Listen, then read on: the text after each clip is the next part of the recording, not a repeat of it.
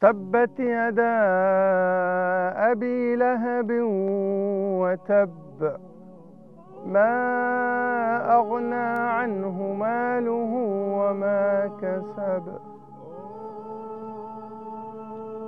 Allah subhanahu wa ta'ala He taught our Prophet sallallahu alayhi wasallam that his da'wah inviting people to the way of Allah subhanahu wa ta'ala will go through different stages.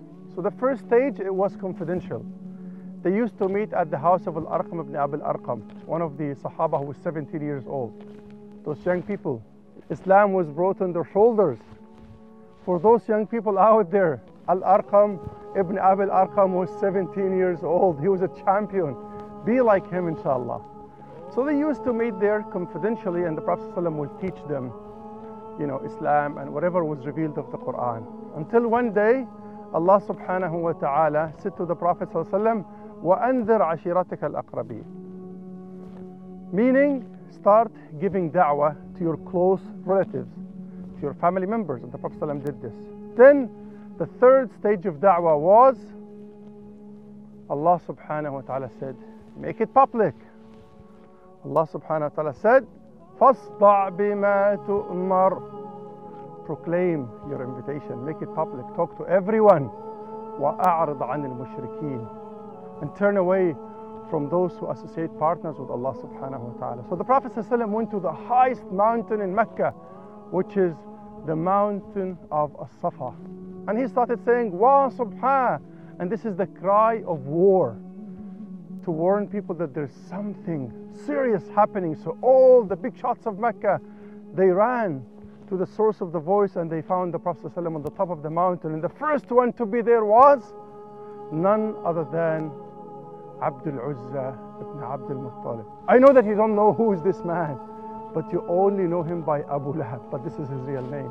That was the uncle of the Prophet ﷺ and his first next door neighbor. So they asked the Prophet ﷺ, Why are you gathering us here?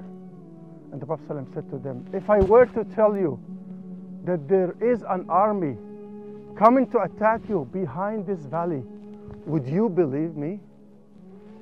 And they said, Of course, yes. He said, Why? And they said, You have lived with us for 40 years and you have never lied.